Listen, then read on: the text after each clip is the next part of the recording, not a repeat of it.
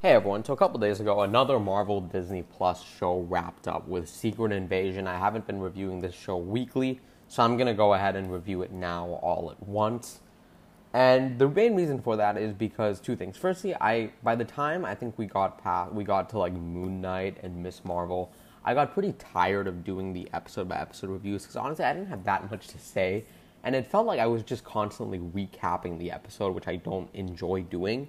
And I wasn't really sure my thoughts, I didn't really know, and I just got really bored doing that. And I'm sorry for all of you who enjoyed at least some of my breakdown of those episodes, but unless there's something I really, really want to talk about, I don't think I'll be doing episode-by-episode reviews going forward, except for when Daredevil Born Again eventually comes out, because it's Daredevil. But when it comes to Secret Invasion, before this show started, I was one of those people who was really excited for this, at least until She-Hulk came around, and I feel like at that point all the Disney Plus Marvel hype just completely got killed.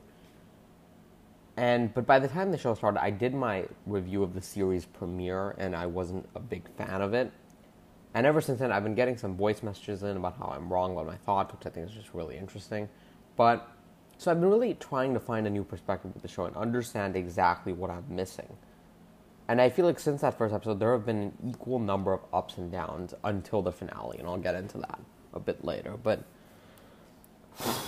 here we go again. Again, I'm not as down on the MCU as most people in terms of there's still a lot of these movies and shows that I do want to see, none of which are coming out in the next year or so. But anyways, when it comes to the MCU, I'm getting more and more worried because we now have 3 projects in Phase 5, and I think 2 out of the 3 of them have been a misfire, so I'm assuming that does. I guess that kind of spoils my thoughts on this show, but look, let's talk about it. I'm going to be going into the show fully. There will be spoilers everywhere. I'm not going to be holding back, so if you haven't seen the show, this isn't really going to be a recommendation type of review. It's going to be more just giving my thoughts because I need to get my thoughts out about the show because I just really need to talk about it, and I honestly have no idea who even watched this show, but again, so if you want a quick recommendation, a spoiler-free one, I can't really recommend this show for MCU and non-MCU fans, or a lot of MCU fans can eventually get to this anyways. Yes, because they're diehards, they want to watch everything, like myself, but at the same time, not only do I think this show will end up feeling superfluous in the long run, aside from maybe 1 or 2 other projects, as a whole, I don't think it really works. And I'm going to be getting into all that with spoilers right here. But I guess I will start off with a few positives I had with this show and a few things I liked. And I will say, overall, I was really intrigued by the promise of this show. Not necessarily the first episode, but just the idea. Having this kind of paranoia thriller set in the MCU and having this mystery around the Skrulls. And I will say, since they announced the show, I have read the Secret Invasion comic, which I believe was 8 issues, written by Brian Michael Bendis. And it was a crossover event, I believe in either 2008 or 2009. So it involves like the entire Marvel universe. Every hero in the Marvel universe, pretty much, aside from a few very notable ones, show up in it. And it's a very topsy-turvy kind of event where there's a bunch of the heroes and there's a bunch of reveals and twists. And for me, I kind of hated it. I read it again, I believe like over a year ago at this point, and it's easily one of the worst Marvel events I think we've ever had. And I think that in terms of the comics, because I feel like it really treats the Skrull stuff as a gimmick and doesn't actually explore how deep kind of the Skrull infiltration of that can go in our society, and moreover, how does it affect people? Instead, it just kind of wanted to have these big reveals of, oh, this person's been a Skrull this whole time, and I knew that the MCU wasn't going to go that way, and they didn't, which I appreciate, but at the same time, I don't think they nailed what I really wanted them to do, even though there were times where they really tried to, and that's why I was so excited for the show, because I feel like there was really a promise of that happening. And I feel like they didn't really get there. But I will say, in terms of positives, this show, for a lot of it, did have a pretty refreshing tone. In terms of it's pretty serious. It focuses on, again, just the paranoia of Skrulls infiltrating Earth and, who could be a Skrull and who isn't. Rather than just centering in on the reveals, it's more focused about the tension.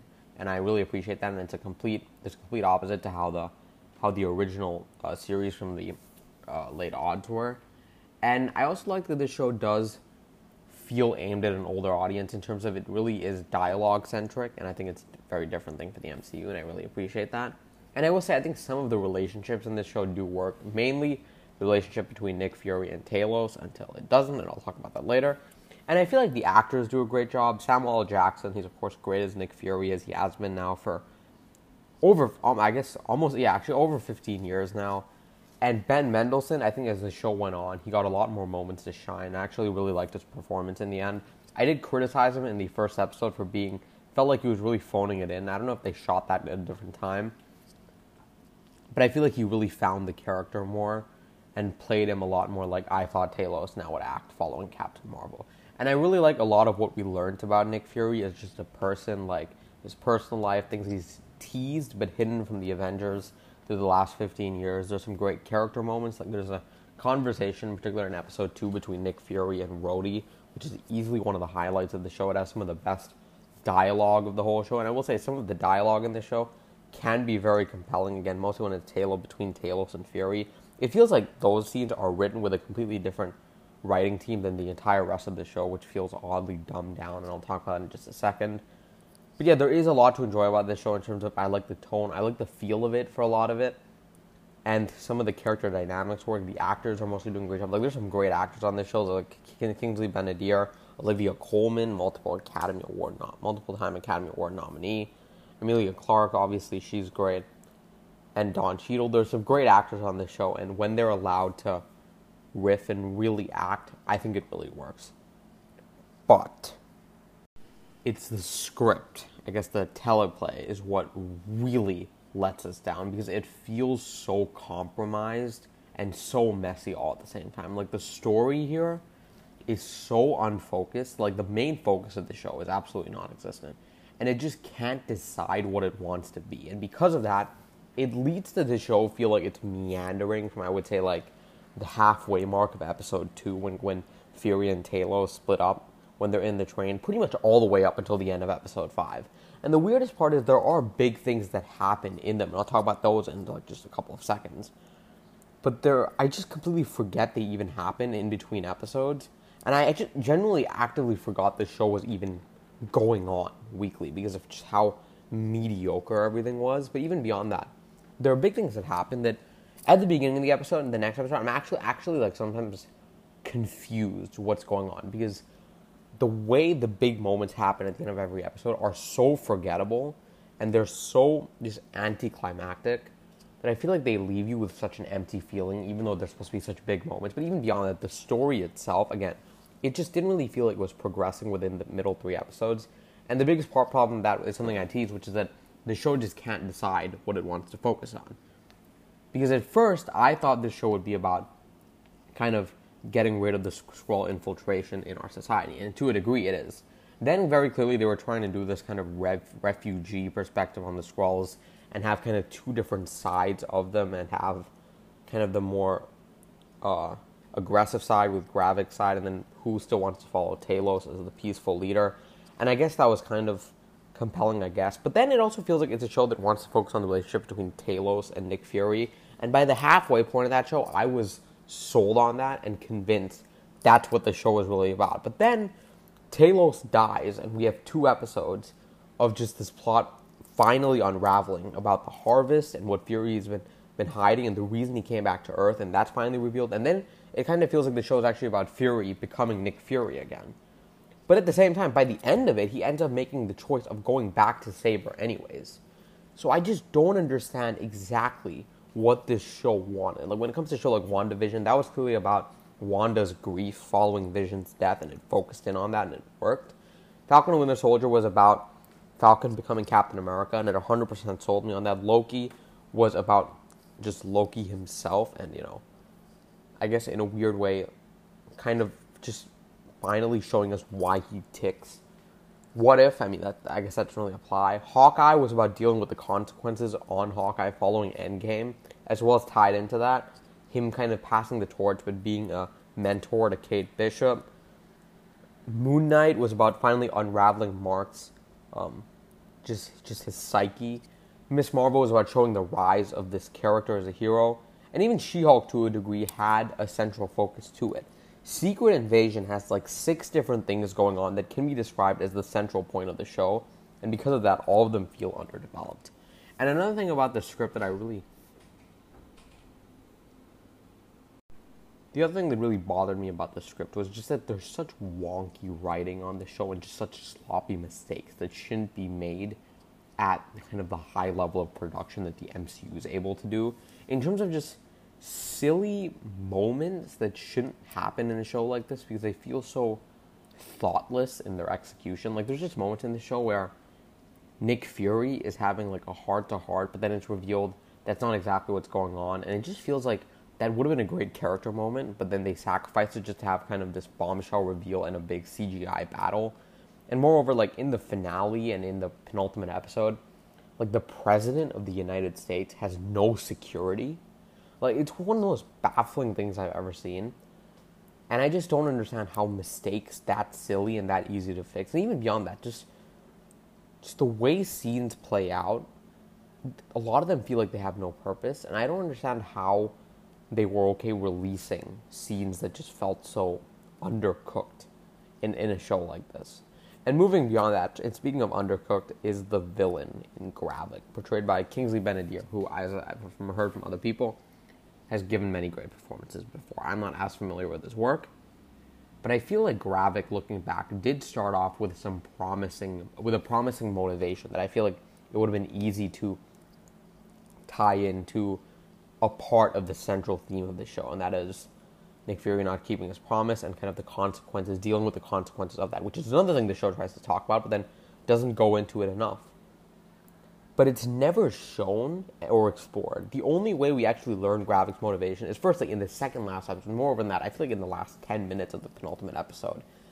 And we learn that it's because Nick Fury, again, not only didn't give him his home, but the reason Fury wants to come back and stop Gravik is because he's the one who sent Gravik on a mission to collect the harvest, which is all the DNA of all the Avengers, which how they mesh together into one person, I have no idea. And that's another problem with the big finale in this show. It's never showed. It's shown in it's explained in an exposition scene rather than shown. And Gravik himself never even really admits that. And I feel like it was such an odd way to have a villain. And by the end, he just kind of turns into a Power Rangers-style shrieking baddie. Like, he's just yelling all the time, and even then I feel like his characteristics just changed episode to episode, where at times he was someone who was very dedicated to his Skrulls, but then at other times he's just completely out for himself. Like, I didn't really understand what they were trying to do, and I feel like how we grew throughout the show didn't make much sense. And moving on from it, I didn't really feel the stakes of this show. I feel like they were always very low, and it was trying to make, you know, this big epic conclusion, and it just felt like this would never have any consequences. And when it comes to the finale itself, it's pretty god-awful in just about every way, and it might even be the worst Marvel Disney Plus finale so far.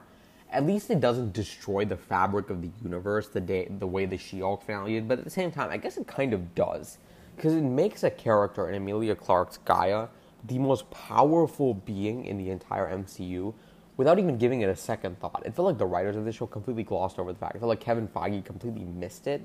And I don't know what really happened here, but I don't think they quite realized the gravity of what's actually going on for the wider universe. And they don't even throw something in there like, oh, she only gets her powers for an hour. No. She now officially has the powers of pretty much every MCU hero who fought near Avengers Compound in the Battle of Earth in Avengers Endgame, which is absolutely insane to think about. They don't even think about that. But the biggest problem with that, it just turns into another silly CGI fight. And here, I call it silly because it feels so out of place with the tone of the show. And, I mean, the VFX look terrible, but that's kind of a given at this point if you're going to do something that just ambitious from a VFX standpoint in a Disney Plus show. So I'm not too surprised. I'm not even going to complain too much about that. It just feels like it just goes back to the dumbed-down MCU stuff that I feel like there were points of the show that really did a great job of avoiding. But unfortunately, it was just so generic. And this show, I don't think, committed to being a full-on adult drama as much as it should have to reach its full potential. Because again, like I said, there is promise with the premise of this show and kind of exploring what the Skrulls have done to Earth since they've been here. And then even then, they would try to have these reveals in the finale, which didn't seem very satisfying. It kind of falls into the exact same Disney Plus trap where we literally have like a 29-minute finale if you discount all the opening credits, the opening Marvel logo, the end credits. And it's rushed, and moreover, it just has some really bad moments of execution and really silly writing, like I talked about. But this final fight, the ideas of it are so silly. All the just, I don't really understand whose idea it was to make it like that. And I don't even understand how Kevin Feige was okay with having a character so powerful now exist in the universe. And there's just so much wasted potential in this finale, too. Like, they set up this idea of the Skrull and Kree peace treaty, which is a big plot point that happened to Captain Marvel. We learned they've been in a war, which they also have been in the comics for a very long time. And they throw that idea in there, and it's like, why wasn't this show focused a bit on that and having kind of this more spy feel in space as well as on Earth? And moreover, it shows the U.S. government pretty much creating chaos through the different warnings they're giving with the Skrulls. Like, why wasn't that the plot of the show? Like, shouldn't the plot of the show be Nick Fury trying to show that not everybody's Skrull and sniff out all the bad ones and stop people from being murdered, like they tease in the prime finale of the episode? Like, that could have been a plot of at least half the show, and there's so much going on that why not also throw that in there and replace some of the other stuff that didn't make much sense, in my personal opinion. And I feel like this show also completely fumbles kind of the Skrull refugee allegory they're trying to do with the Talos and Gravik side of each. I don't really know what they were fully thinking with this, but the way they try to create a metaphor out of the way kind of Talos and Gravik each reacted to Nick Fury not keeping his promise, and then also the Skrulls that now don't have a home. Like, I felt like it was just a complete mess. I don't really understand what they were doing, and I feel like it was a complete fumbling the bag kind of moment. And this show, to me, just screams of a show that was chopped up in the edit bay. Now, when it comes to this show, admittedly, we've been hearing from scoopers and insiders for years that this show's development wasn't going the best in terms of they had to go back and reshoot it so many times, which is why the trailer for the show came out almost a year ago, and still we weren't close to coming out. I mean, also it was D23, but still.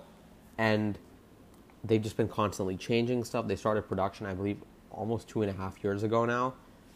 And everything that happened in the show screams of a show that was just constantly chopped up and messed up with and reshot.